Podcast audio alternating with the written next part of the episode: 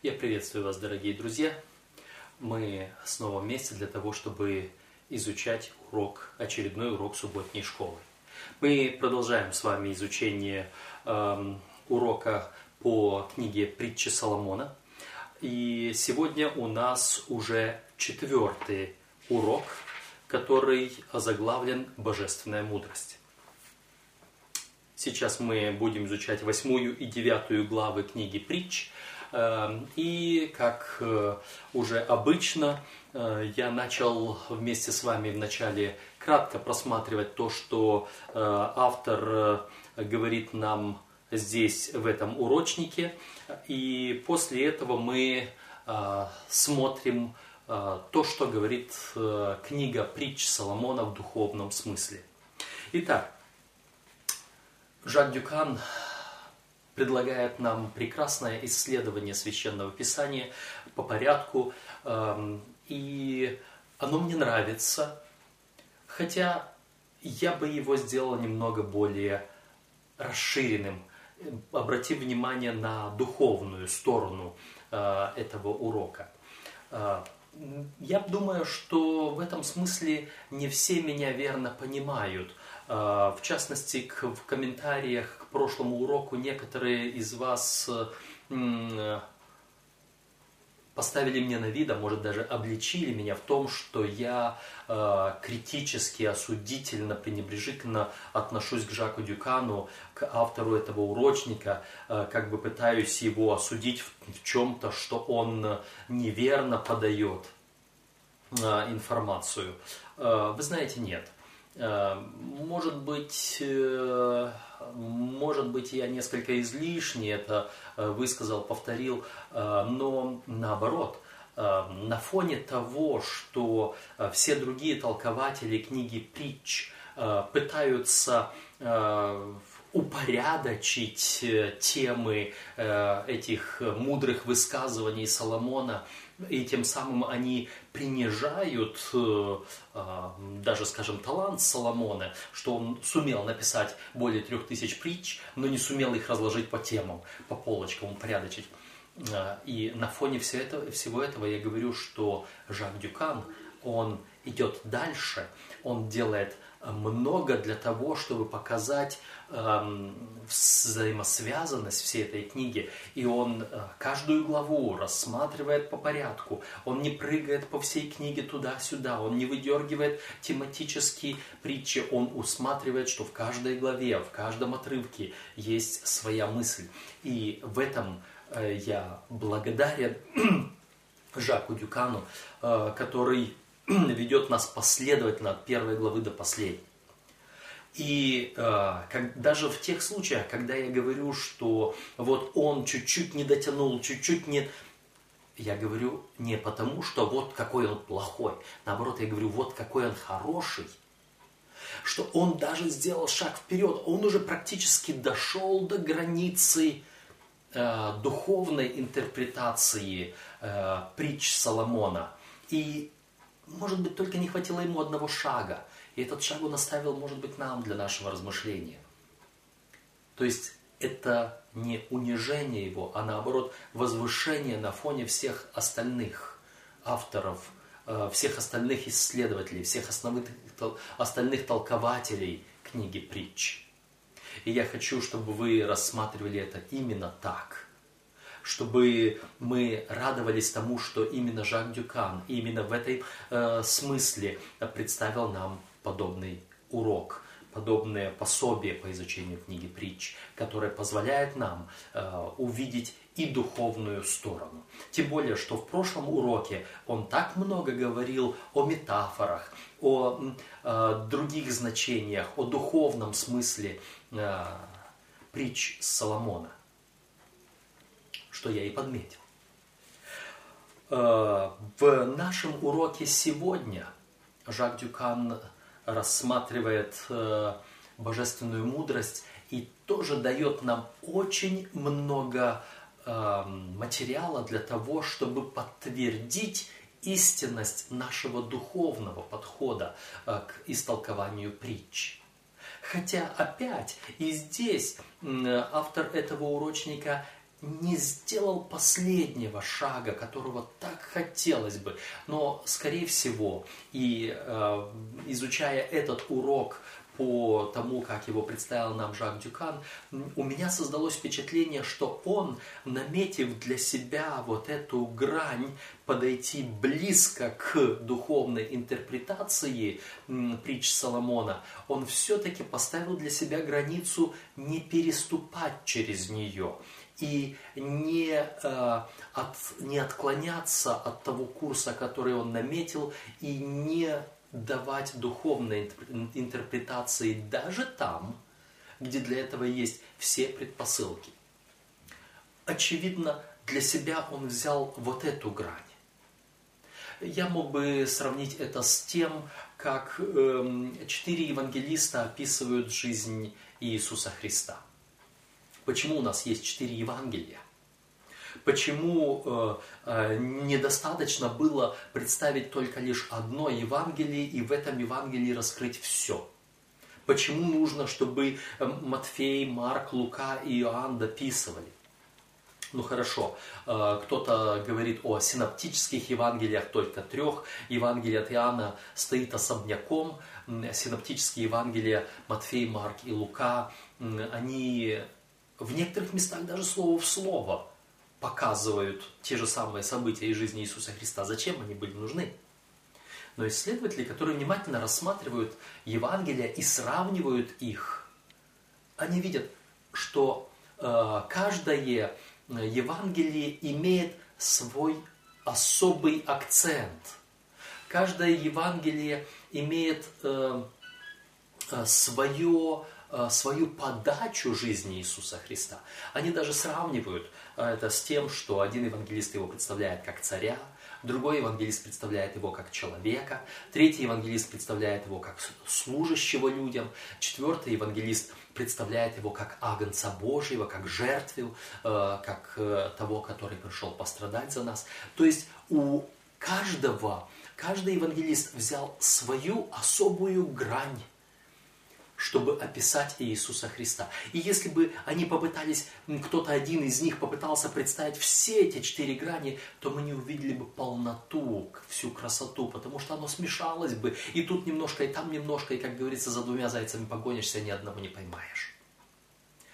А, у меня сейчас создалось именно такое представление об уроке о методе истолкования книги притч Жаком Дюканом, который составил для нас урочник на этот квартал. Э, почему?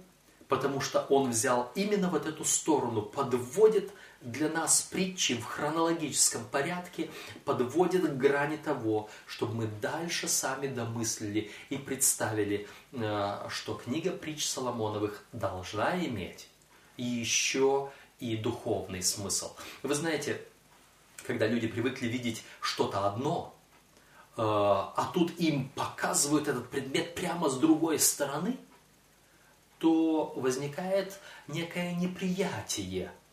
И люди сразу говорят, да ну ты что, да мы так не привыкли, да это невозможно.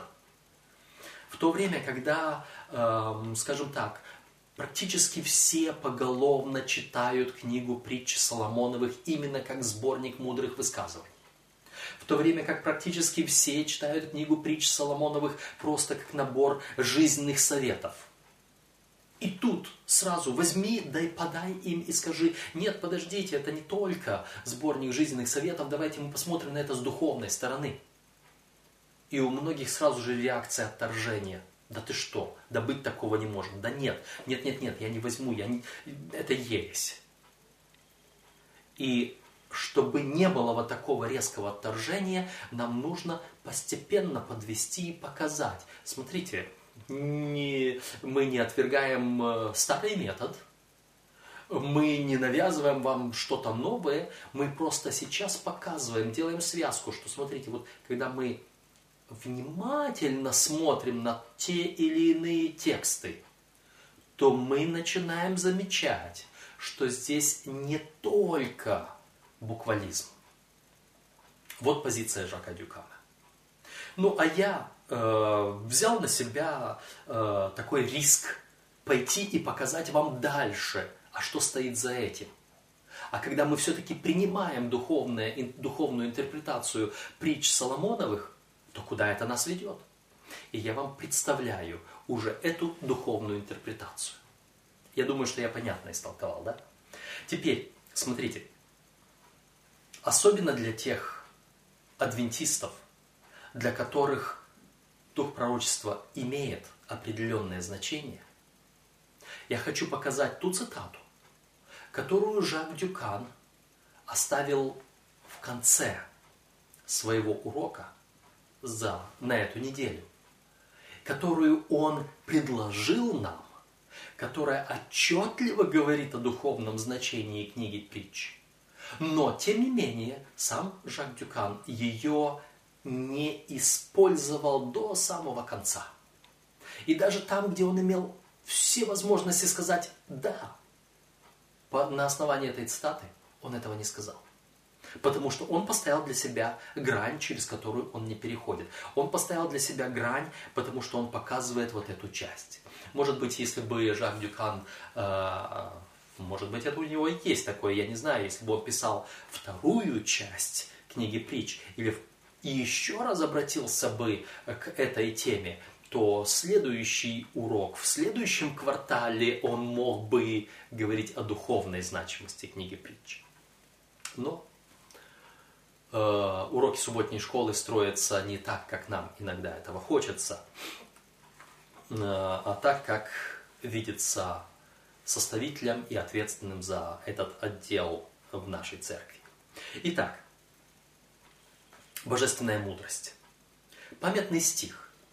Притчи 8 глава 22. Э, в этом уроке мы изучаем 8 и 9 главы притчи. Памятный стих говорит, «Господь имел меня началом пути своего, прежде созданий своих, искренне». Это мудрость говорит о себе. Господь имел меня началом пути своего, прежде созданий своих, искренне. Господь – это Егова. Искренне – это всегда. От вечности безначально. Он имел началом пути своего. Но что это за начало пути?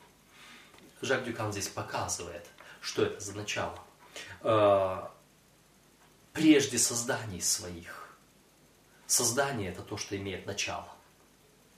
Э, давайте мы посмотрим, э, как автор нашего урочника предлагает нам исследование этих двух глав притч.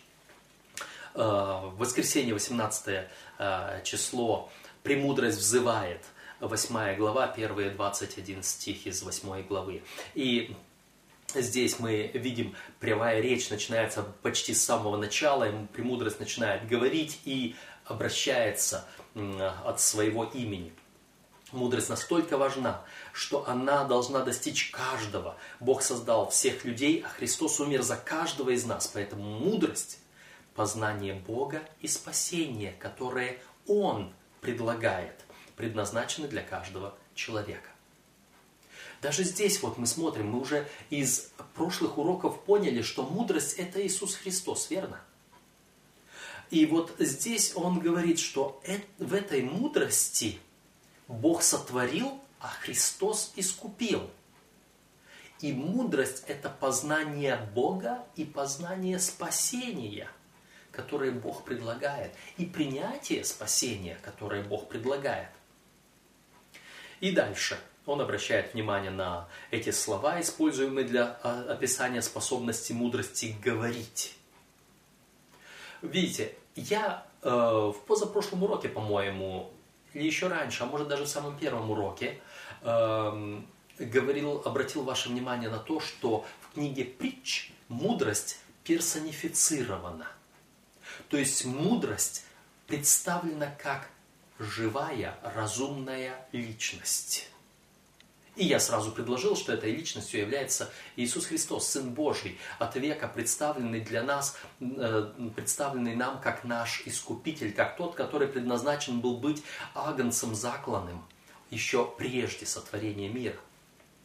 И вот здесь эм, автор нашего урока подходит постепенно к этой персонификации. И вот он говорит, смотрите на способность мудрости говорить. Она взывает, она возвышает голос. Взываю, голос, говорить, изречение уст, язык, уста, слова. И смотрите, как автор подходит к грани, к черте, которую он установил, которую он пока еще не переходит. Я не знаю, я скажу сразу, я не дочитывал все уроки до конца. Я бегло их просмотрел, я не просматривал их до конца не, внимательно не перечитал. Я иду, может быть, чуть-чуть больше, чем вместе с вами э, по э, этому урочнику. Может быть, кто-то из вас уже весь урочник перечитал, я не знаю. Э, вот. Но Эм, как я увидел сегодня, Жак Дюкан поставил вот эту грань, которую он не хочет перейти, по крайней мере, до сих пор. И он говорит, как бы ни трактовались эти метафоры. Вы видите, он предполагает, что эти метафоры, а метафоры это иносказания, это те, которые имеют еще один смысл. Другой смысл не тот, который в них вложен. И вот он говорит, как бы ни трактовались, эм, мы э, ясно то, что мудрость должна передаваться, то есть что она должна быть услышана всеми, кто будет ее слушать. В конце концов, как мы видели на прошлой неделе, все, что говорит мудрость, является вопросом жизни и смерти. То есть вы опять видите, как э, Жак Дюкан подходит до этой границы и дает нам понять, хочет нам помочь осознать, что в притчах есть вторая сторона. Он ее пока не раскрывает. Восемь раз мудрость говорит о правдивости своих слов. Интересно, что приведенное здесь описание мудрости имеет аналогии с изображением Господа во Второзаконии 32.4. В этом нет ничего удивительного, потому что Бог, как Создатель всего сущего, является основанием всей истины. И здесь он ссылается на Иоанна первую главу первых три стиха. Вы видите, только одного слова не хватает – автору нашего урочника, чтобы сказать, мудрость равняется Иисус Христос, сотворивший все. Мудрость равняется Сын Божий. Мудрость равняется Господь. Он подводит нас к этому, потому что Он знает, что пока что, по крайней мере мне, неизвестны другие книги истолкования притч, в которых книга притчи толковалась бы в духовном смысле. Я лет 10 тому назад, э, еще бытность преподавателем Заокской духовной академии, э, имел э, возможность преподавать также и поэтические книги Библии. По той причине, что у меня есть ряд моих книг, Э, по поэтическим книгам. Это моя книга по Иову, моя книга по песне песней. И, и э, по этой причине мне было поручено преподавать также и поэтические книги Библии, которые включают в себя и притчи, и псалтырь, и э, плач Еремии. Это как цельные поэтические книги и вообще поэзию библейскую, которая разбросана во многих-многих книгах, большей частью пророчествах. Так вот, тогда Э, я уже преподавал этот курс эм, касательно книги притч именно с точки зрения вот этой духовной интерпретации. Поэтому, может быть, даже те из вас, которые сейчас слушают меня, которые оказались, э, эм, может быть, и на моих лекциях по э, книге притч, по поэтике библейской, а может быть, кто-то впоследствии слушал тех людей, которые э, взяли этот курс у меня, уже, может быть, знакомы с этой духовной интерпретацией книги притч. Как бы там ни было – Жак Дюкан подводит нас к этой идее, которая еще не воспринята, не является общепризнанной, не открыта, неизвестна массовому читателю Священного Писания. И дальше, говоря о мудрости, он продолжает и говорит, столь многие люди жили и до сих пор живут в невежестве, в глупости и в темноте. Многие из них живут без надежды, сложными надеждами. Это печально, ведь мудрость и истина так замечательны, полны надежд и обещаний лучшей жизни сейчас и уверенности вечной жизни на новом небе, на новой земле. И все это благодаря жертве Иисуса. Все богатство мира ничего не значит в сравнении с познанием Бога. Эм, этот вопрос, вот именно вот эта тема о значимости мудрости, эм, я уверен, атеист, не христианин, стал бы оспаривать это высказывание и сказал бы, подождите, неужели вне Библии, вне христианства, вне познания Бога Библии нет мудрости вообще, ведь в мире так много мудрости. Посмотрите на ту восточную мудрость, которая э, исходит от людей э, других религий, эм, не, не, не религии Библии, и они тоже мудрые высказывания говорили и так далее. Есть разница. Именно по этой причине мы, мы прочитали несколько выше, что вопрос вот этой мудрости – это вопрос жизни и смерти. Это не вопрос того, я эм, научусь у муравья запасаться на будущее с лета на зиму, на холодные времена. Или я просто обленюсь и потом буду страдать, побираться, эм, мучиться, голодать. Это не этот вопрос. Это вопрос жизни и смерти. И даже не той смерти, которой я умру от голода, если мне вдруг не поможет никто из-за того, что я поленился. Э, вопрос жизни и смерти это не тот вопрос, что некто пошел э, к чужой жене или к блуднице, и та его увлекла приятными лестными словами, ласками своими, и тут приходит э, ревнивый муж, другой мужчина и ударяет по голове. Там не обязательно смерть. Там не обязательно вопрос жизни и смерти, там может быть вопрос м, потери чести, там может быть вопрос неприятных ощущений, там может быть вопрос э, неуважения, может быть э, станешь изгоем в обществе, может быть мало ли что. Но это не вопрос жизни и смерти. Вопрос жизни и смерти, когда затрагивается вечность. Когда вечность затрагивается. И простое, обычное, единичное прелюбодеяние или простое, обычная, единичная ленность или еще какие-то другие вопросы, которые мы видели или еще увидим в книге притч, это не то, э, что это не то, что э, нам хочет сказать Господь. Это не то, что послужит нашей вечной смерти и погибели. Потому что как только мы покаемся вот в этих единичных наших грехах, самых тяжких, Господь нас примет. Нет такого греха, который Христос не простил бы. И если кто-либо из вас в прошлом был прелюбодеем, вором, разбойником, убийцей, что удерживает нас от спасения? Не те наши грехи, а наше нежелание раскаяться в них и принять прощение Иисуса Христа. Я думаю, что это понятно. Мы сейчас не говорим о общем Евангелии, мы сейчас говорим о духовной стороне притчи. Мудрость и творение. Прочитайте притчи 8 главу, вторую часть, 22 по 31 стихи, и вы увидите, как мудрость связана с творением. И вот здесь, вот в этой части, автор нашего урочника говорит, в этих текстах мудрость таинственным образом связана с Господом как с Творцом.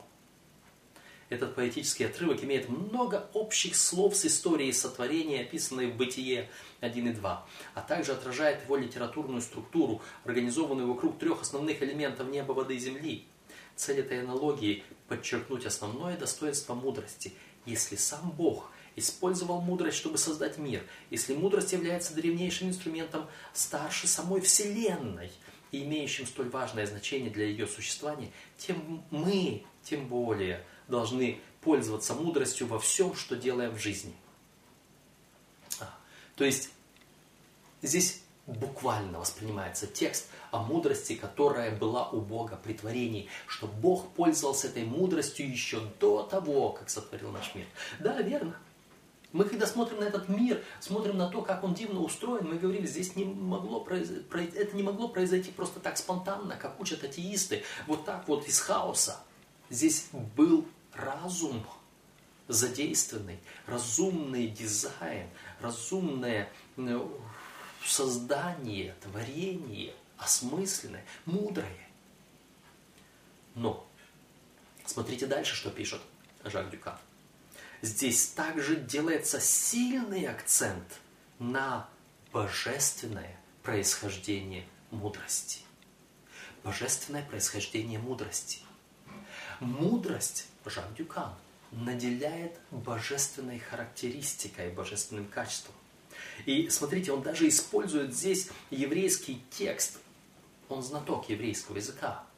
Он использует значение еврейских слов для того, чтобы показать предвечность, предвечную природу мудрости. Первое слово в этой поэме – Господь или Яхве, о котором сказано, что Он имел, это то второе слово, имел мудрость, имел меня. Господь имел меня.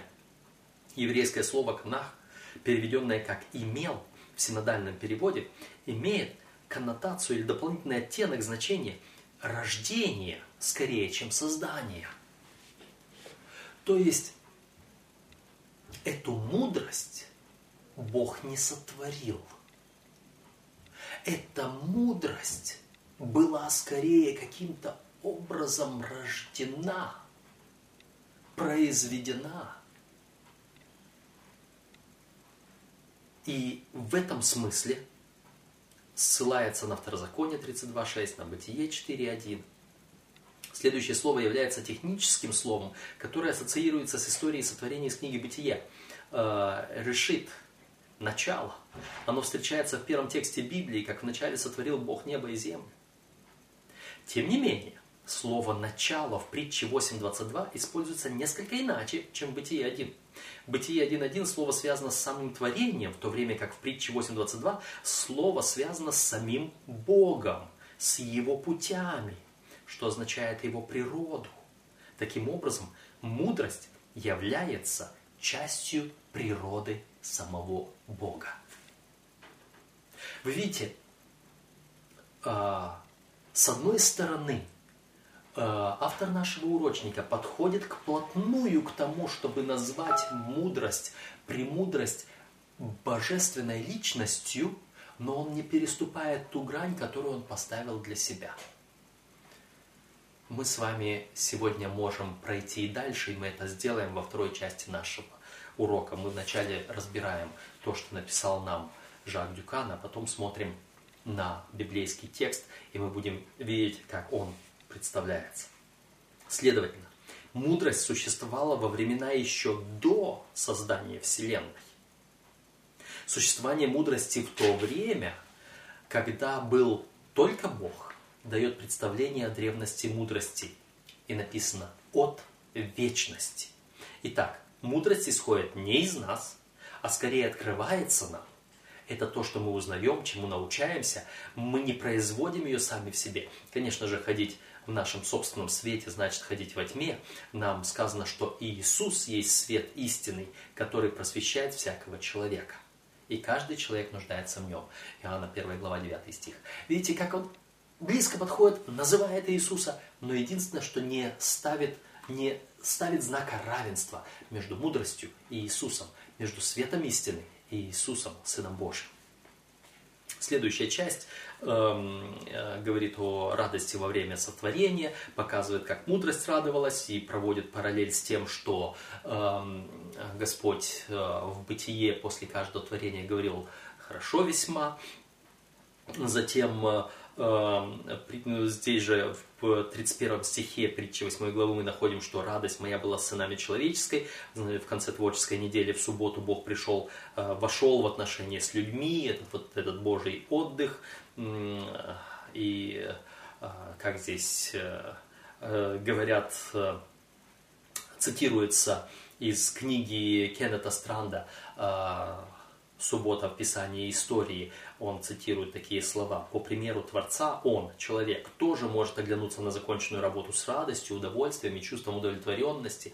Так человек может радоваться не только творению Бога, но и своему собственному ответственному управлению Божьим творением, не эксплуатируя его. То есть автор подводит это ко всему и показывает, как радующаяся мудрость при творении, она практически это описание того же самого радующегося Бога при творении, который радовался, который установил субботу для общения со своим творением. И мудрость здесь общается со своим творением. Вы видите, Бог и мудрость синонимы.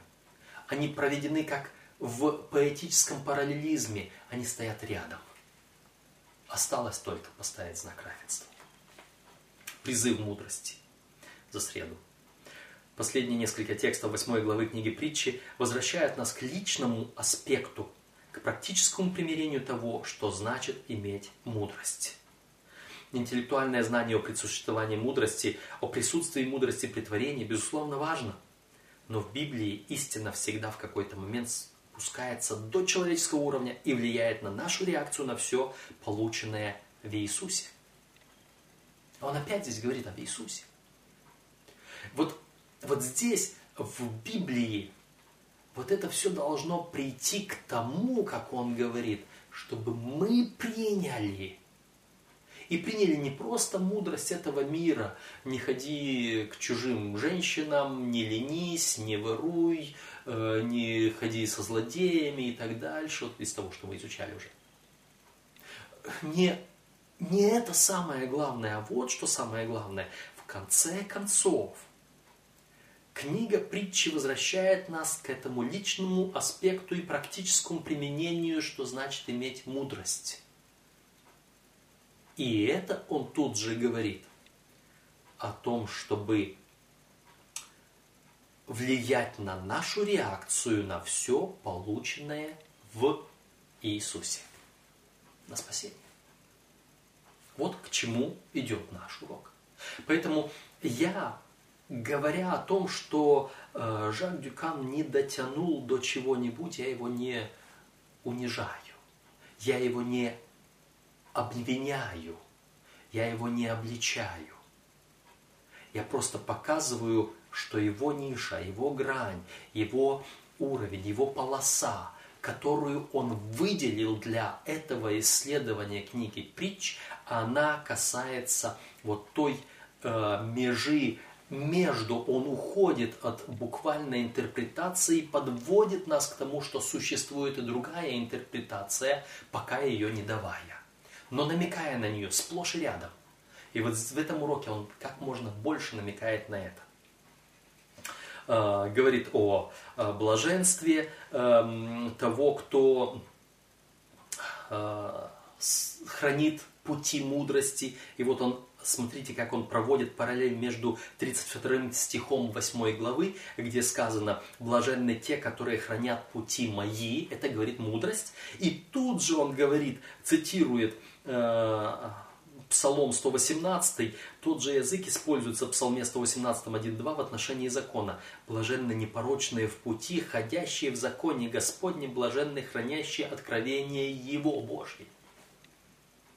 Вы видите, как вот этот параллелизм Бога и мудрости идет сквозь, через весь этот урок. Второе описывает отношение блажен муж, который слушает меня. 34 текст. И если мы к этому э, посмотрим на те блаженства, которые Господь во второзаконии, скажем, 32 главе говорил, э, если будешь исполнять слова мои, заповеди мои, будешь повиноваться мне, будешь слушать меня, говорит уже Господь, то благословлю, а не будешь слушать, будешь проклят. То же самое здесь. То есть вот эта вот часть. Существует ли подлинное счастье на пути непослушания и нарушения физических и нравственных законов. Жизнь Христа указывает на истинный источник счастья и на путь, которым его можно достичь. Если люди желают быть действительно счастливыми, они должны с радостью выполнять свой долг, с верностью совершать труд, порученный им, сообразуя свои сердца и жизнь с совершенным образцом. Мы читаем в книге «Моя жизнь сегодня». И поэтому Иисус говорил в ответ, в параллель тому, как говорит мудрость, Луки 11.28, «Блаженны слышащие Слово Божие и соблюдающие его». Слово мудрости и Слово Божье. Мудрость и Бог. Последняя часть э, здесь в нашем уроке предлагает рассмотреть последнюю часть э, 9 главы, э, где показывает разницу между мудростью и глупостью, что есть глупость и так далее. Э, и э, в конце концов я хотел бы прочитать э, текст который дается для дальнейшего изучения, который Жак Дюкан оставил на конец этой главы. Он подводил к нему. И вот смотрите, что он дает. Это из книги «Патриархи и пророки». Это из книги «Патриархи и пророки», 34 страница оригинала. И там, смотрите, что говорится. Это речь идет о творении. Владыка Вселенной – не был одинок в своих благодеяниях. Рядом с ним был тот, кто понимал его намерение и мог разделять с ним радость, давать счастье всем сотворенным существам. В начале было Слово, и Слово было у Бога, и Слово было Бог. Оно было в начале у Бога. Иоанна 1 глава, 1-2 стихи. Христос, Слово, единородный Божий, был одно с вечным Отцом, един с ним по природе, характеру и намерениям. Только он один мог иметь доступ к советам и замыслам Бога. Сын Божий говорит о себе. Господь имел меня началом пути своего, прежде созданий своих, искренне, от века я помазана. Когда полагал основание земли, тогда я была при нем художницу и была радостью всякий день, веселясь пред лицом его во все время. Притчи 8, 22 по 30. Это цитата из книги «Патриархи и пророки». Вестница Господня. Духом Святым, Вадима. Тем же самым духом, которым был Вадим и Соломон, когда писал свои притчи. Она вложила слова книги притч, слова мудрости в уста Иисуса Христа и сказала, Сын Божий говорит о себе. И цитирует слова мудрости. Вот он, апогей, которому подвел Жак Дюкан. Он подвел сейчас. Мы начали об этом говорить с самого первого урока. Э, может быть, он слишком осторожен, может быть, он э, подготавливал почву, может быть, я слишком резок был для того, чтобы сразу начать сходу с первой главы, но я поставил свою, своей целью другую, и я ее обозначил изначально, что мы будем читать э, книгу притч по тексту Священного Писания, по порядку, и будем рассматривать ее в духовном смысле, вот в этом втором значении. Итак, мы увидели, что в нашем уроке автор нашего урочника подвел нас наконец-то к тому, что мудрость это Иисус Христос, подвел, доказал, что это есть духовная, метафорическая сторона, которую нужно понимать особым образом, но сам своими словами он этого не сказал. Он оставил это нам домыслить. И давайте мы сейчас будем домысливать Давайте мы будем сейчас уже вот с этим подведенным к этому пониманием книги притч, метафоричности книги притч, откроем Священное Писание, откроем э, восьмую и девятую главы книги притч, которые нам предстоит изучать на этой неделе. И будем читать. Итак, не премудрость ли взывает, и не разум ли возвышает голос свой – Она становится на возвышенных местах, при дороге, на распутьях. Она взывает у ворот при входе в город, при входе в двери. И практически вот эти вот тексты, они уже практически у нас повторялись э, еще, вот смотрите, даже первая глава э, книги притч Соломоновых, которые мы читали э, с 20 стиха. «Премудрость возглашает на улице, на площадях возвышает голос свой, в главных собраниях проповедует, при входах в городские ворота говорит речь свою». Параллель, то же самое. То есть в начале было и вот здесь э, Соломон опять повторяет тот же самый э, текст, может быть, другими словами, но ту же самую мысль, ту же самую весть. Итак, премудрость, и мы уже видим, и мы уже знаем, это Иисус Христос. Иисус Христос взывает, возвышает голос свой, становится на возвышенных местах, при дороге, на распутьях, везде. Взывает у ворот при входе в город, при входе в двери, везде. Христос пытается остановить нас там, где мы находимся. Он стучит у двери нашего сердца, вот оно здесь. Это весь Клаодикии, если вы хотите, потому что именно Клаодикии Христос стучит. Он стоит э, э, на распутьях и на дорогах. Я вспоминаю э, ту притчу Иисуса Христа из 22 главы Евангелия от Луки, где он говорит, пойдите по дорогам и изгородям и убедите прийти, чтобы наполнился дом мой. Вот к чему идет эта весть. И он говорит, к вам, люди, взываю я, и к сынам человеческим голос мой. Научитесь неразумные благоразумию и глупые разуму. Кто такие неразумные, кто такие глупые? Если разумные – это те, которые примут, научатся, неразумные – это те, которые отвергнут.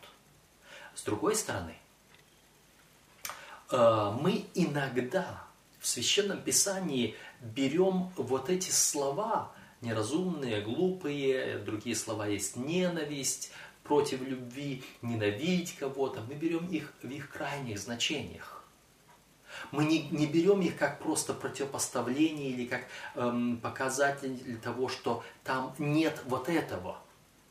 Когда э, говорится, э, написано э, «люби ближнего, ненавидь врага», Ненавидь, всей ненавистью, я тебя ненавижу, да я тебя. Нет, не об этом.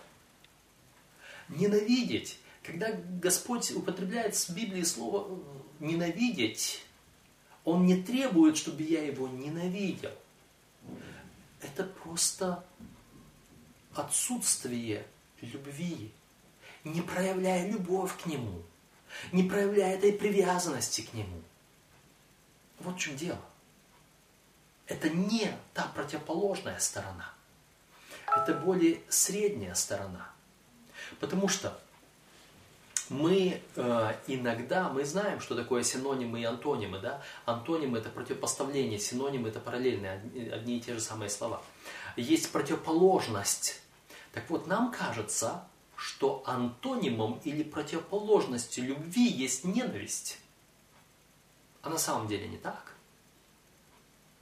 От любви до ненависти один шаг, говорят. Это почти замкнутый круг – и если у меня вот здесь вот любовь, то ненависть будет вот здесь. Еще одну точку постави, круг замкнулся. Это почти замкнутая окружность. Вот она. Вот. Соедини и все. И она замкнулась. Но она еще не замкнулась. Здесь любовь, а здесь ненависть. А что на противоположной стороне? А что вот здесь? Есть противоположность, которая одинаково противоположна и любви, и ненависти это равнодушие. Это игнорирование. Это вообще неприкосновенность. Это вообще не, не, не подходи, не касайся, не делай, игнорируй, уходи, не смотри, не проявляй никаких чувств. И это гораздо хуже, чем ненавидеть. Противоположность любви – равнодушие. Противоположность ненависти – равнодушие. А любовь и ненависть это та же самая заинтересованность в другом. Только заинтересованность в чем? И всего лишь. Но я также заинтересован в нем. Я либо хочу ему сделать хорошо, либо хочу ему сделать плохо, но я заинтересован в нем, я беспокоюсь о нем, я думаю о нем, я живу им. Хоть я его люблю, хоть я его ненавижу, но я живу, я думаю. А когда я на противоположной стороне, мне все равно. Мне не важно. Он там пусть это, это, это не мое. Не собираюсь не помогать, не беспокоиться, не переживать ничего. Пусть хорошо, пусть будет хорошо, плохо, пусть будет плохо. Помирает так, пусть помирает, радуется, так пусть радуется. Вот она, противоположность и любви, и ненависти. Так вот, научитесь неразумные благоразумию и глупые разуму. Неразумный – это не обязательно тот, как сказано в Псалтире, сказал безумец в сердце своем «нет Бога». Это противоположная часть. Один говорит только Бог, другой говорит нет Бога, никакого не хочу Бога близко видеть. А это те, у которых просто не хватает ни одного, ни другого. Это те люди, которые не знают. Вот научитесь, неразумные, благоразумию. У, у тебя нет понимания, учись. Я тебя приглашаю. Тогда будет у тебя какое-то понимание. А когда уже будет оно, тогда сделаешь выбор. Слушайте, потому что я буду говорить важное, и изречение уст моих – правда, ибо истину произнесет язык мой, и нечестие – мерзость для уст моих. Все слова уст моих справедливы, нет в них коварства и лукавства. Все они ясны для разумного и справедливы для приобретших знания. Ясны для разумного и справедливы для приобретших знания. Апостол Павел как-то говорил о том, что духовные могут судить обо всем, а о них никто не может судить, потому что они с Богом. У кого есть духовное видение, у кого есть духовный разум, у кого есть вот эта мудрость, кто во Христе, они имеют возможность судить обо всем, все понимать. А другие люди, которые не имеют этой мудрости, они очень ограничены, они не способны, они не способны понять вот, вот эти ясные и разумные слова. Поэтому Иисус Христос говорил в ответ ученикам, почему ты говоришь народу всему притчами? Он говорит, потому что они все равно не понимают. Они все равно не понимают. А вам дано знать тайны Царства Божьего. Тем, которые не понимают, не принимают разум, мудрость, для них вот эта книга притч, это так и остаются только красивые слова мудрости, говорящие не ходи к чужой жене, да, да не воруй, да не ленись, да не спи. А нам, ученикам Иисуса Христа, дано в них увидеть тайны Божьи, тайны Царства Божьего. И поэтому он говорит, примите учение мое, а не серебро. Лучше знание, нежели отборное золото.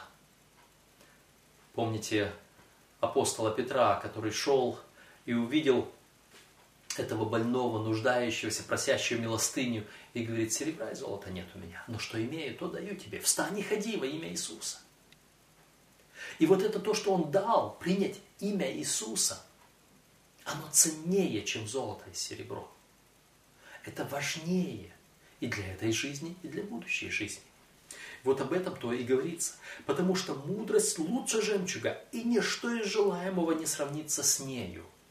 Иисус Христос, когда говорил о том, как нужно искать Его истину, как нужно принимать Его, Он говорил притчи об этом искателе жемчужин драгоценных, который все свое продает, чтобы купить эту жемчужину. Нашел сокровище, все продает, чтобы купить это поле с сокровищем. Вот как мы должны искать. Потому что нет ничего ценнее, чем. Чем спасение, которое Он предлагает.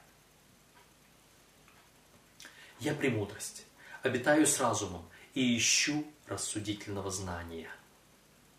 Страх Господень ненавидит зло. Гордость и высокомерие, и злой путь, и коварные уста я ненавижу. Гордость и высокомерие – это то, что породило грех на земле. Гордость и высокомерие Люцифера. Если вы прочитаете историю падения Люцифера, если вы посмотрите на него, от красоты твоей возгордилось сердце твое. От успешной торговли ты возвысился, возвеличился. И поэтому ты до неба возвысился, до преисподней не зрину тебя. У меня совет и правда, я разум, у меня сила. Мною цари царствуют, и повелители узаконяют правду. Мною начальствующую, начальствуют начальники и вельможи, и все судьи земли. Господь говорит, что от Него зависит все. И все, что в этом мире, нет власти не от Бога. Вот почему мудростью все царствуют. Это не означает, что у каждого царя есть небесная мудрость. Все это, это также зависит, как и у нас, от того, насколько он принял Господа. Но он, Господь, доверяет им или позволяет им быть на своем престоле. И помните, Иисус Христос говорил Пилату, ты не имел бы власти надо мною, если бы она не дана была бы тебе свыше. Это в ответ на слова, когда э, Пилат говорит, что ж ты молчишь, что ты не отвечаешь, мне разве не знаешь, что я имею власть тут казнить тебя или отпустить тебя? Ну, Христос просто сказал, ты не, не имел бы этой власти, если бы она не была дана тебе. Практически он мог бы сказать, если бы она не, дала, не была бы дана тебе мною, но это было бы не совсем понятно, потому что Христос стоял перед ним в человеческом теле, а не божественный руководитель. Но здесь он говорит, мною цари царствуют. «А, Любящих меня я люблю, и ищущие меня найдут меня. Далее. Богатство и слава у меня. Сокровища непогибающие и правда.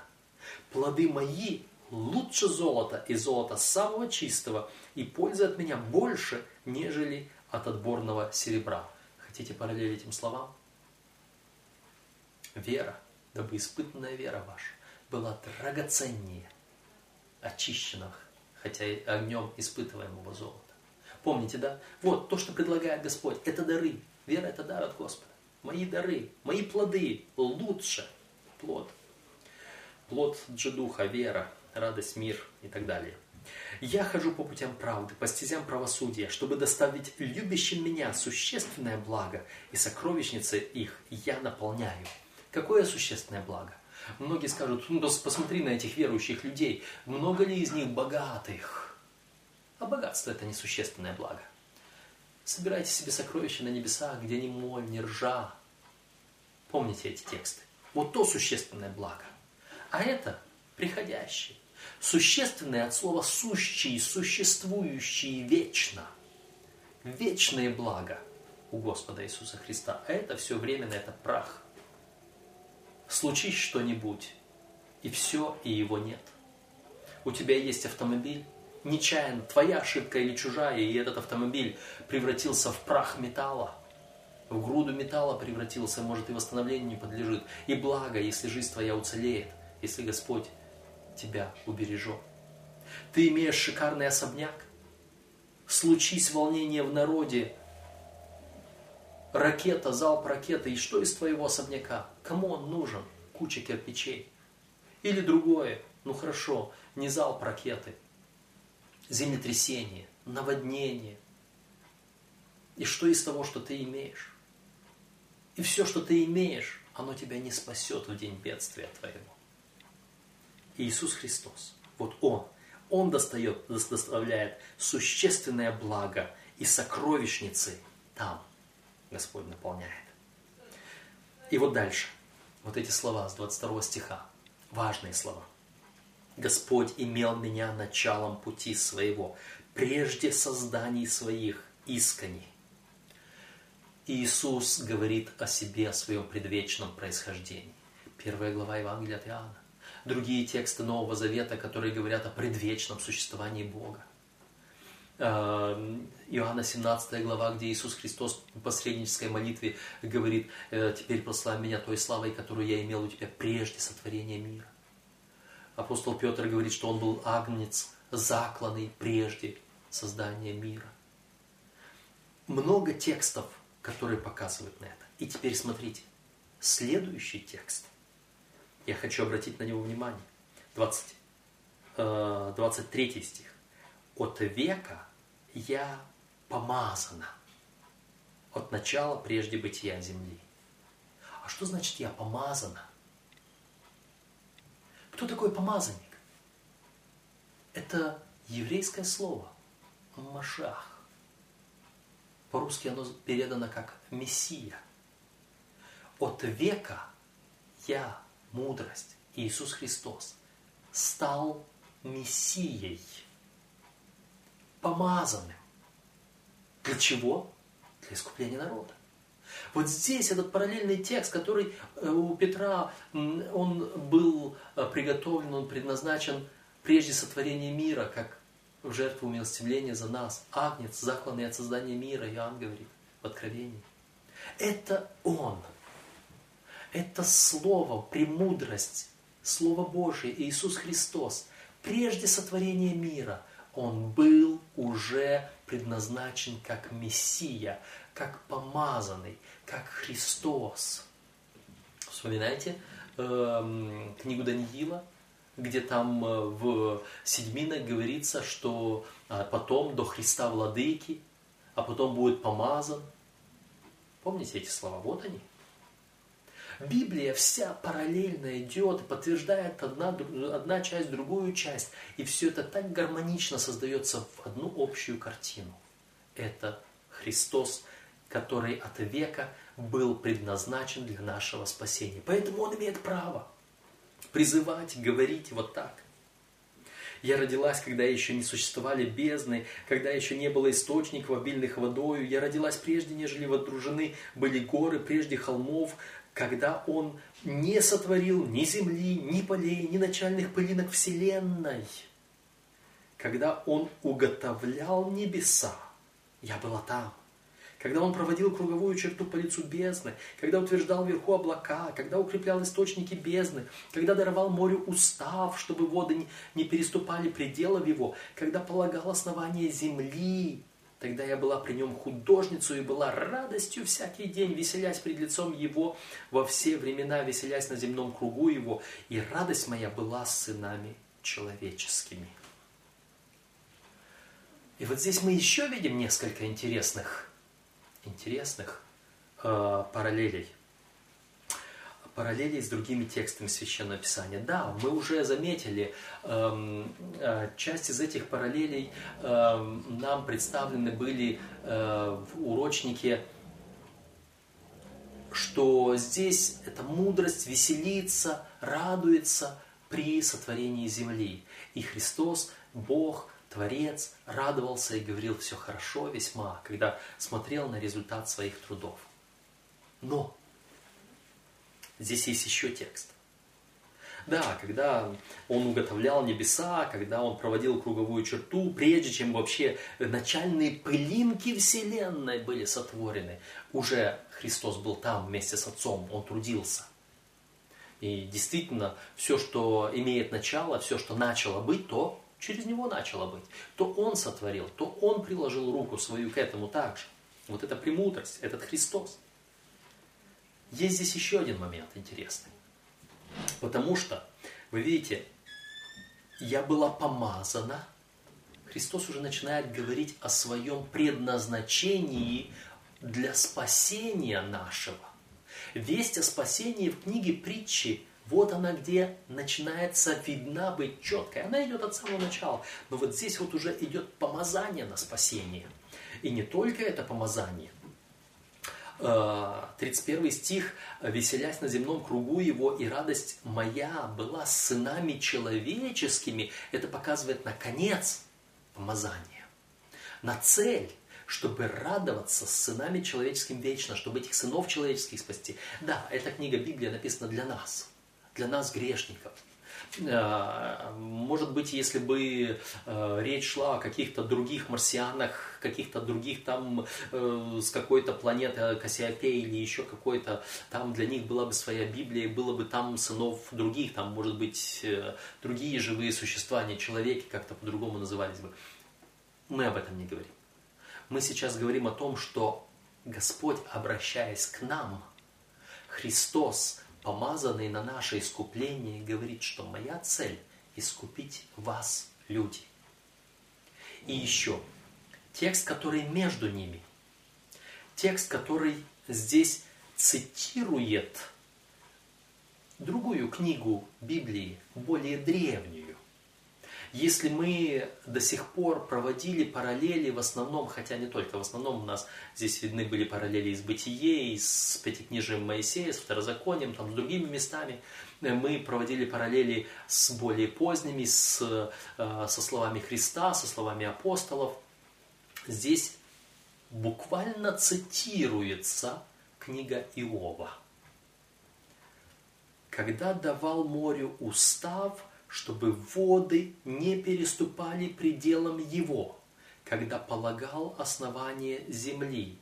Давайте мы э, посмотрим на эти слова в книге Иова. Иов.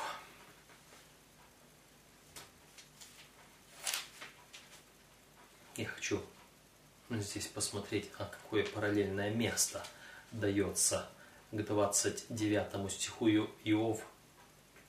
А, 38 глава, все верно. 38 а, глава, потому что мне сначала показалось 33, я потому удивился. Иов, 38 глава. Вы знаете, э, я не знаю, все ли или не все, э, моя книга «Откровение из бури», в которой я показываю, как в этой книге показано происхождение зла, сатаны и его окончательная участь, эм, которая является толкованием книги Иова, там я разбираю этот текст особенно.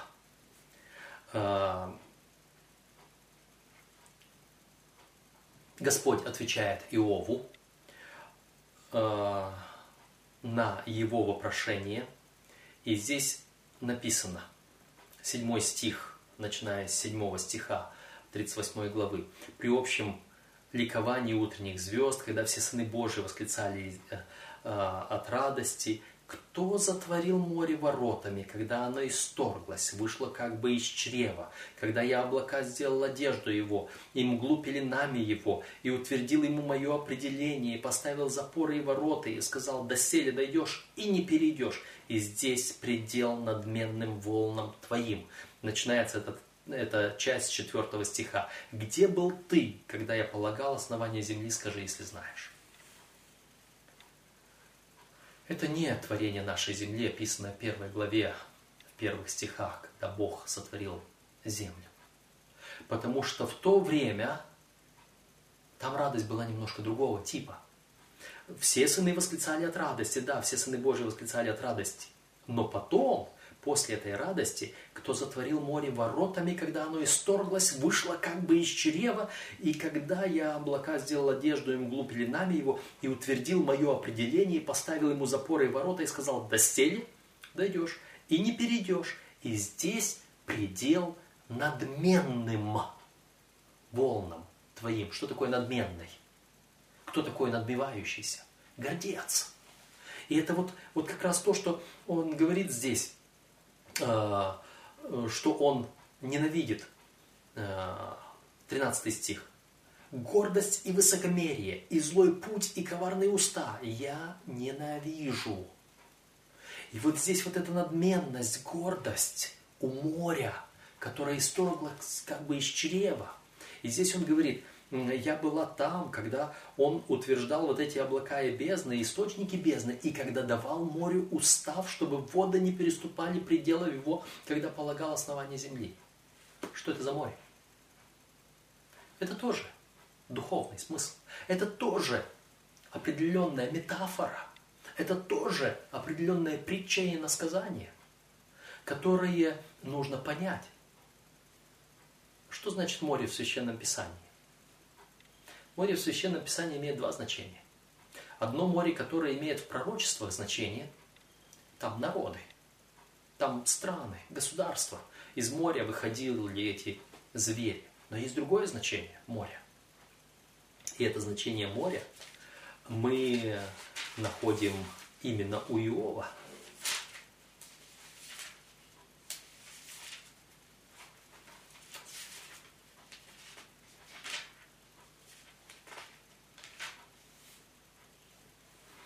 Иов, 7 глава.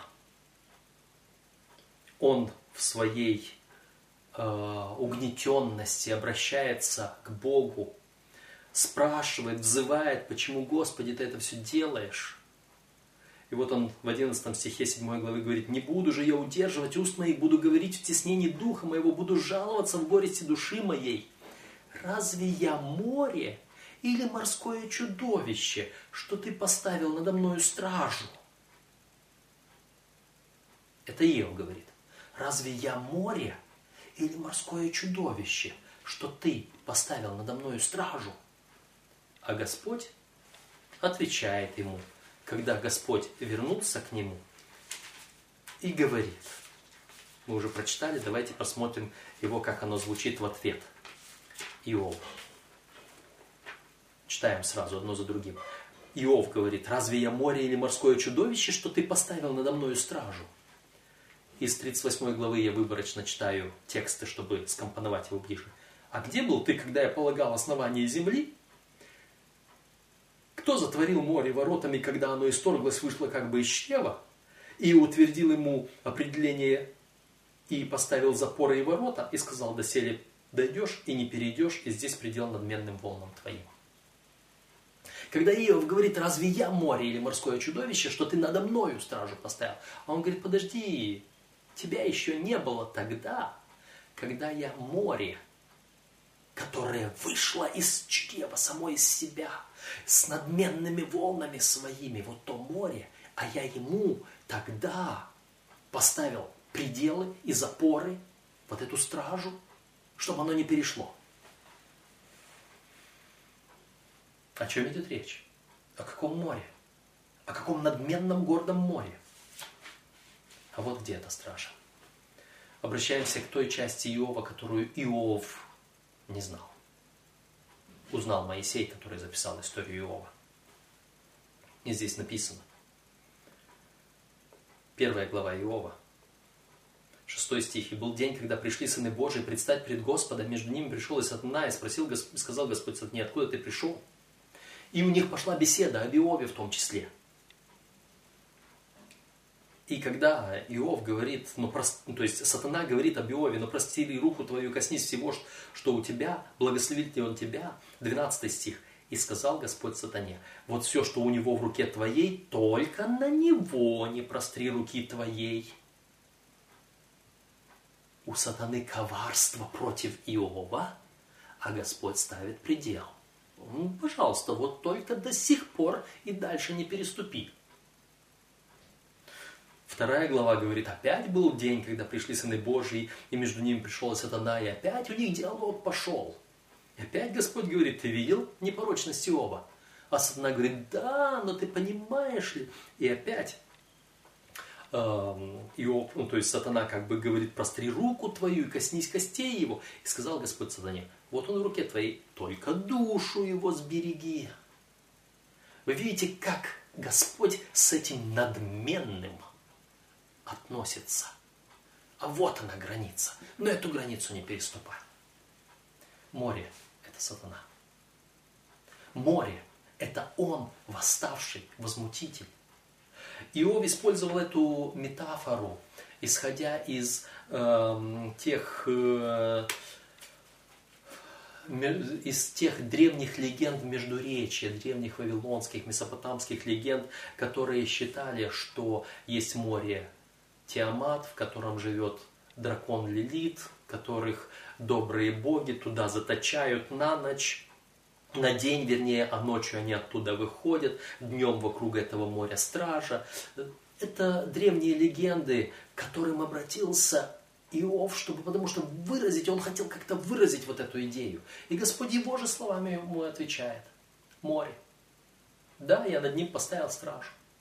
И Христос вот здесь в притче, в 8 главе, когда говорит о своей мессианской, на своем мессианском предназначении для спасения сынов человеческих, это мессианское предназначение, когда от века я была помазана, 23 стих, для спасения сынов человеческих, 31 стих, а посередине, 29 стихе говорит, когда давал морю устав, чтобы воды не переступали пределов его, когда полагал основание земли. И сюда я только об этом море скажу еще одну фразу, уже из будущего.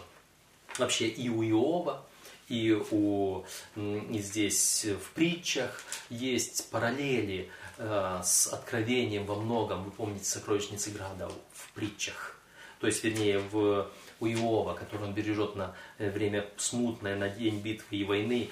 Э, и тот град, который величиной с талант будет э, здесь в Откровении и так далее. То есть параллелей очень много. И вот мы смотрим на Откровение 21 главу.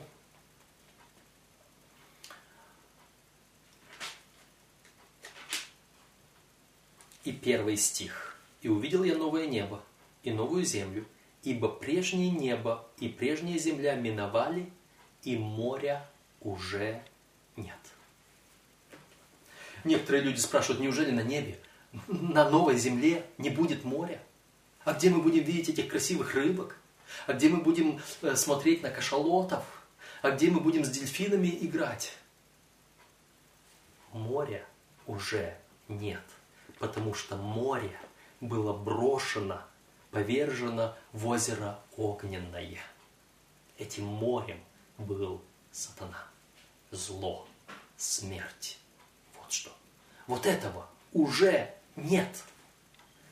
И дальше написано, четвертый стих, «И смерти не будет уже, ни плача, ни вопля, ни болезни уже не будет, ибо прежнее прошло».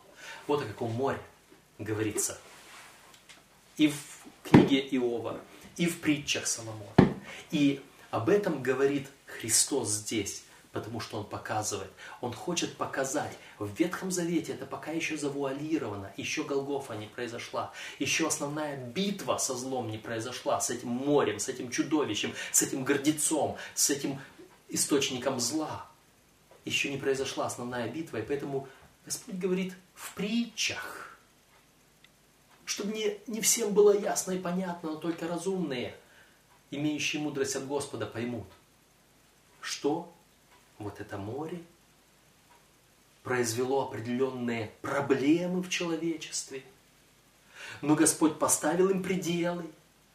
И Господь сказал, я буду с сынами человеческими до конца, потому что я для этого помазан искренне еще прежде сотворения мира, еще прежде, чем первые пылинки Вселенной были созданы. Он наш Спаситель. Поэтому написано, дальше мы читаем, 32 э, стих.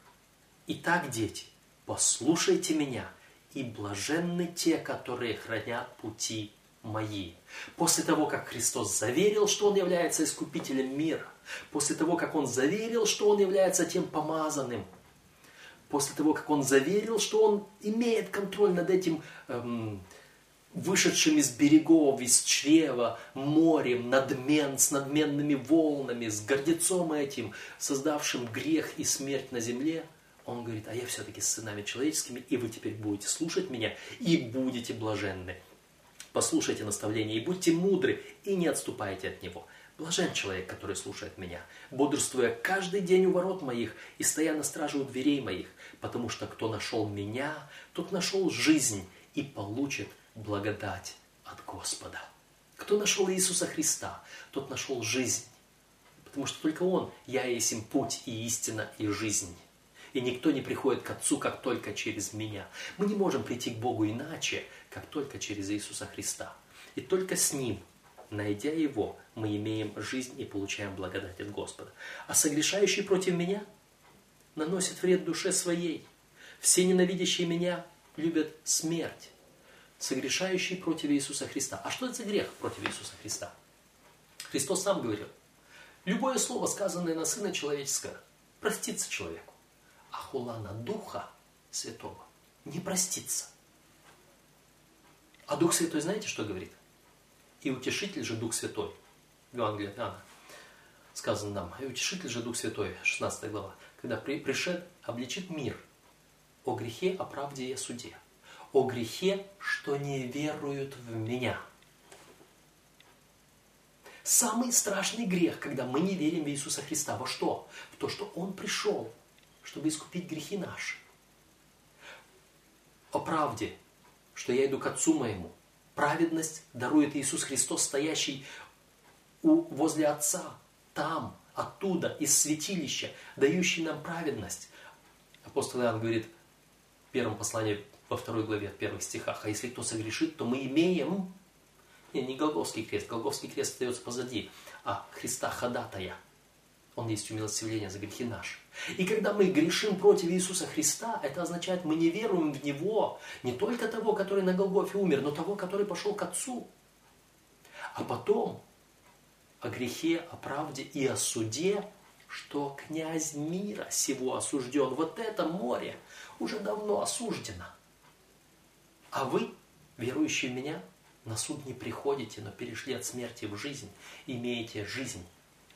А согрешающий против меня, то есть неверующий в меня, наносит вред душе своей, нет, не телу своему. Телу своему на этой земле наносит ленивец, блудодей, вор. Они наносят телу своему. Христос говорил, не бойтесь тех, убивающих тело, души же не могущих убить. Бойтесь того, который и тело, и душу может погубить в гиене огненной. Душе человек наносит себе вред. Никакой мой друг, сосед, враг, другой человек не может повредить моей душе. Моей душе может повредить только либо я сам своим избранием, либо Господь, который сотворил меня. Согрешающий против меня наносит вред душе своей, и все ненавидящие меня любят смерть.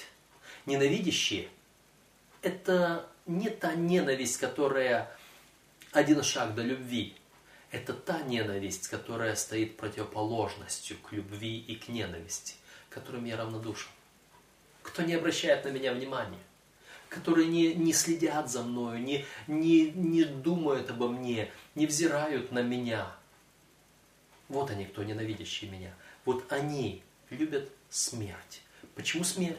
Потому что Иоанна 1 глава, в нем был свет, и свет была жизнь человека. Если мы принимаем Христа, то мы принимаем Его жизнь. Если мы не принимаем Христа, какая жизнь? Он есть источник жизни. Он является жизнью людей. И если мы его не приняли, то и жизни-то у нас нет. Девятая глава. Премудрость построила себе дом, вытесала семь столбов его, заколола жертву, растворила вино свое, приготовила у себя трапезу, послала слуг своих провозгласить с, возвышенной, с возвышенностей городских. Премудрость, Иисус Христос, построила себе дом и вытесала семь столбов его. Жак Тюкан обращает нам, нам, наше внимание на этих семь столпов, как на семь дней творения прекрасная э, метафора. Он говорил, мы там читали, что как бы эти метафоры не истолковывали.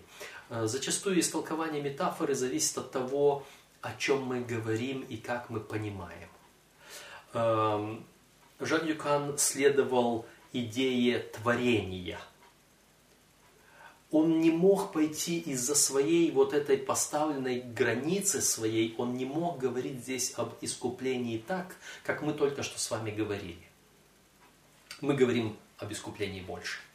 И здесь Иисус Христос, который построил себе дом. Иисус Христос, который построил себе дом. У вас мысли идут? Он является краеугольным камнем – на котором зиждется весь дом. Он является основанием, тем камнем, который отвергли строители. И вы сами, как живые камни, устрояете из себя дом духовный. Помните эти слова из Евангелия? Что это за дом, который выстроил себе Христос? Это церковь Божья. Это народ Божий. Это та церковь Божья, которую Он потом хочет спасти. Вытесал семь столпов Его. Я не буду сейчас говорить о конкретных семи столпах. Семь – это полнота. Помните, мы говорили об этом, когда разбирали вот этот, что отдаст имущество, отдаст в семеро, когда будет пойман. Это в прошлой главе по притче 6 глава, 31 стих мы там обратили внимание, что слово «семь» – это не буквальное, а символическое, которое означает полноту. В Откровении Иисус Христос стоял среди семи светильников, у него были семь духов и так далее. Это полнота. И вот он поставил себе основание, вот эти столпы, основания для дома – он оставил, поставил свое основание на полноте истины, настоящее основание, которое все выдержит. Заколол жертву и приготовил вино свое, приготовил трапезу свою. Иисус Христос заколол жертву. Иисус Христос заколол жертву, вы знаете какую? Себя. Вино свое, вы знаете, что это за вино у Иисуса Христа на вечере Господней, на трапезе Его? Это кровь Его пролитая за меня и за тебя. Вот о чем идет речь. Он говорит, и теперь послал слуг своих провозгласить. Слуг кого посылает? Пойдите по дорогам и изгородям, убедите прийти, чтобы наполнился дом мой. Он зовет каждого из нас к спасению, наполнить дом Божий. И здесь на земле и тот дом, который будет в вечности. И он говорит, кто неразумен, обратись сюда. Кто неразумен? Разумен тот, который со Христом. Кто неразумен, тот, который еще не со Христом. Если ты еще не со Христом, иди сюда. Здесь Христос, здесь Господь. Скудоумному он сказала, идите, ешьте хлеб мой и пейте вино мое, мною растворенное. Идите, питайтесь от стола моего. Бери, покупай без серебра, пей воду живую даром. Хлеб, шедший с небес, это я, говорит Иисус Христос. Если у тебя нету духовной пищи, вот она вот здесь у Иисуса Христа. Приходи, здесь спасение, здесь духовная пища. Ешьте хлеб мой, пейте вино мною растворенное. И когда ешь хлеб сей и пьешь чашу сию, смерть Господню возвещаешь, доколе он придет. Говорил апостол Павел в первом послании к Коринфянам 11 главе. Это то, что он получил от самого Господа. Оставьте неразумные, оставьте неразумие и живите, и ходите путем разума. Отложите, оставьте незнание Христа, оставьте незнание Бога ходите путем Божьим, будьте с Господом. Далее. Далее мы находим некоторые интересные слова. Поучающий кощунника наживет себе бесславие, и обличающий нечестивого пятно себе. Не обличай кощунника, чтобы он не возненавидел тебя, обличай мудрого, и он возлюбит тебя. Дай наставление мудрому, и он будет еще мудрее, научи правдивого, и он приумножит знание.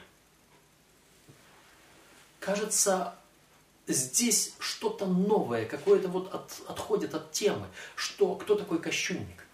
Вы знаете, если неразумный в данном случае это тот, который только не имеет знания о Боге, то кощунник – это тот, который знает, о чем речь, но насмехается, извращает.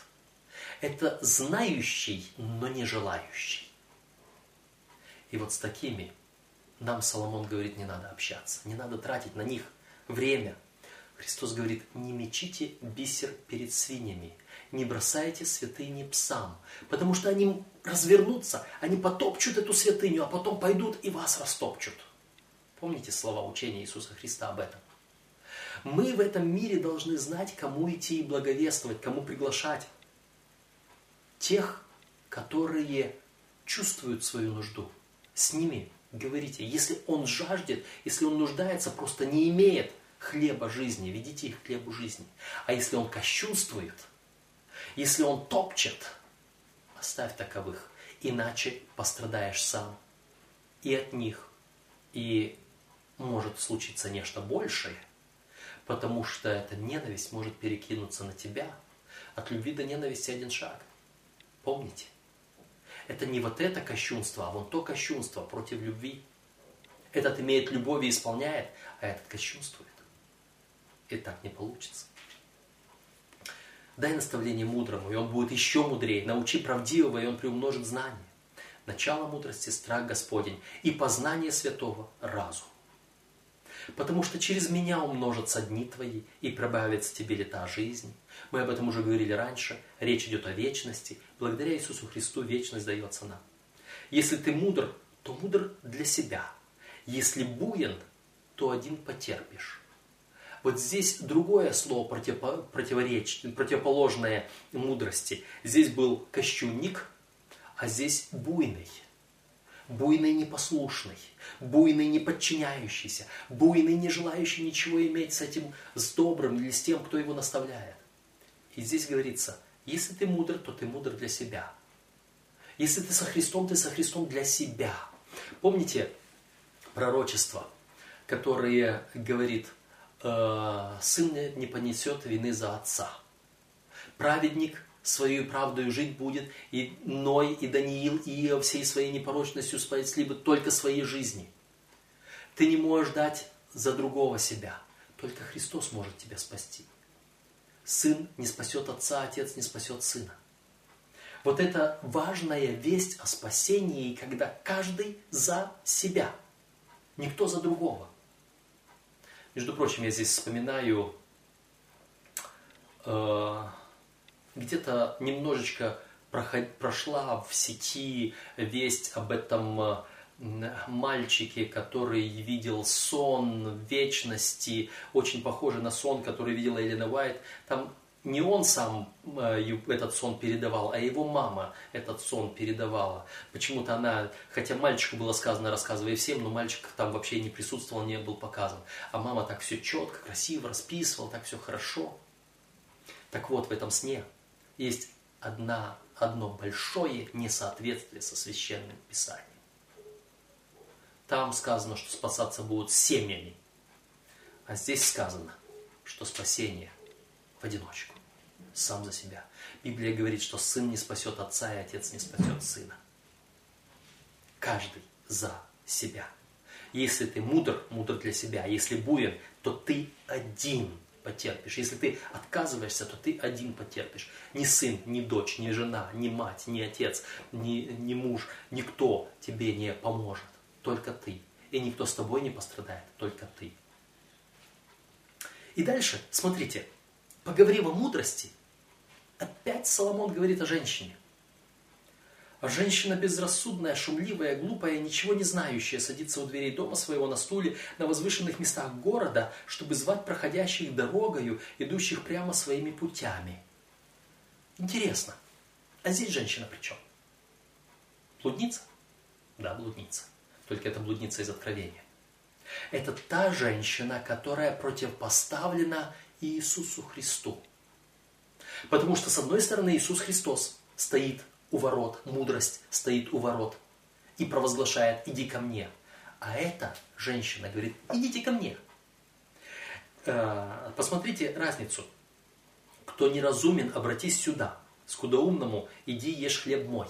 Это говорит Христос, это говорит мудрость женщина, чтобы звать проходящих дорогу, идущих прямо своими путями. Кого? Идущих прямо. Она зазывает, если возможно, обольстить и избранных, говорится в Писании.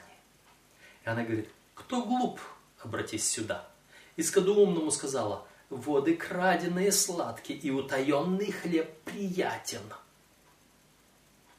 Помните, мы в прошлом уроке говорили о воровстве – о том, что украдено у чужой жены, утаенное, тайное.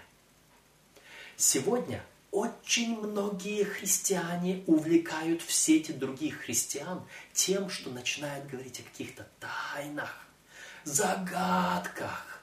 Вам не говорят, вам не скажут, пойди сюда, я вам скажу. Эта женщина – это та ложная церковь, ложное учение, лжеучителя и лжепророки, которые настраивают. И я здесь не буду говорить, друзья мои, о всяких там католиках, баптистах, всяких харизматах, всяких, может быть, иудеях. Я не буду говорить даже о каких-то там яговистах, мормонах, еще кого-нибудь. Нет, я говорю об адвентистах, которые зазывают вас тайно – и говорят, я тебе скажу тайно, вам никто другой не скажет. Вам не скажет пастор, вам не скажет администратор, вам не напишут в журнале официальном, в официальных книгах не напишут, а я вам скажу. А вы знаете, а вон там то произошло, а вон там то произошло. Соломон об этом предупреждал. Он говорит, вот эта женщина безрассудная, у нее нет Господа шумливая. Эти люди сколько шума делают. Они везде, на всех углах. Вот появится один такой человек в церкви, будет два-три десятка нормальных людей, а этого одного будет слышно. И будет казаться, что все тут такие, тут только об этом и говорят, потому что этот один шумливый. Это такие люди. глупая и ничего не знающая. Они говорят, что они знают, они на самом деле ничего не знают. И они не знают самого главного. Когда сатана во сне Лютеру говорил, вон сколько там грехов, а Лютер ему сказал, ты не знаешь главного, посмотри в самый низ, там написано прощено. Вот те шумливые и глупые люди, которые говорят о краденом хлебе, якобы о чем-то потаенном, о чем-то сладком, чужом, утаенном, они не знают, что Господь это все давно перечеркнул. Это все открыто в Священном Писании. Это все известно. И этот человек, который идет к ней, и он не знает, что мертвецы там, и что в глубине преисподней зазванные ею. Человек, который идет на вот такие вот зазывалки о чем-то тайном, которые говорят о всяких тайных заговорах в церкви, там все мертвецы, духовные мертвецы. Это не я говорю, это Священное Писание говорит. Это Соломон говорит. Я вам только его показываю, вы видите. Поэтому, дорогие друзья, сегодня Елена Уайт говорила в духе пророчества, один из признаков последнего времени, что будет так много всяких ложных учений, и сатана это делает, чтобы отвести наш взгляд от истины на всякие-всякие-всякие-всякие вещи. Там говорят о ложном учении якобы, там говорят о какой-то тайне недосказанной якобы, там говорят о каких-то поступках некрасивых якобы, там говорят о том, о сем, о том, о сем. Говорите обо всем, чем угодно, только не говорите о спасении во Христе. Иисус, э, вернее, Дух пророчества говорит, если кто-либо отделяется от Церкви Божьей, от Церкви остатка, и начинает мерить Церковь своими человеческими мерками и судить ее – когда он начинает осуждать церковь, то знайте, не Господь говорит через него. Это одно из свидетельств. И о церкви она говорила не о какой-то некой церкви, невидимой церкви Христа. Она говорила о церкви адвентистов седьмого дня, о церковной организации. Потому что церковная организация может быть только в теле Христовом. Невозможно принадлежать к невидимой церкви, которая где-то расплывчата, и быть в одном стаде исполнить заповедь «Не оставляйте собрания вашего», исполнить заповедь о дарах Духа, которым мы служим друг другу, заботимся друг о друге, каждый о своем члене и так далее. Но это уже вторая тема. И это к тому, мы сейчас уже подошли к завершению этой нашей части. И, между прочим, это завершение первой части книги притч Соломоновых. Книга притч Соломоновых разделена на, несколько частей. Кто-то видит четыре части, кто-то видит семь частей, больше, меньше. Но самая первая часть – это первых девять глав, которые говорят о мудрости. Следующая часть будет несколько иная. Вот на этом и Соломон, и мы заканчиваем говорить о важном э, определении, кто такая мудрость это Иисус Христос призывает нас. И кто такая женщина безрассудная? Это все те ложные учения, которые сатана использует, чтобы увлечь нас, увести нас от Христа. Давайте будем верны Богу, давайте будем рассматривать книгу притч духовно и будем понимать, что здесь истина о спасении, о вечной жизни. Да благословит вас Господь.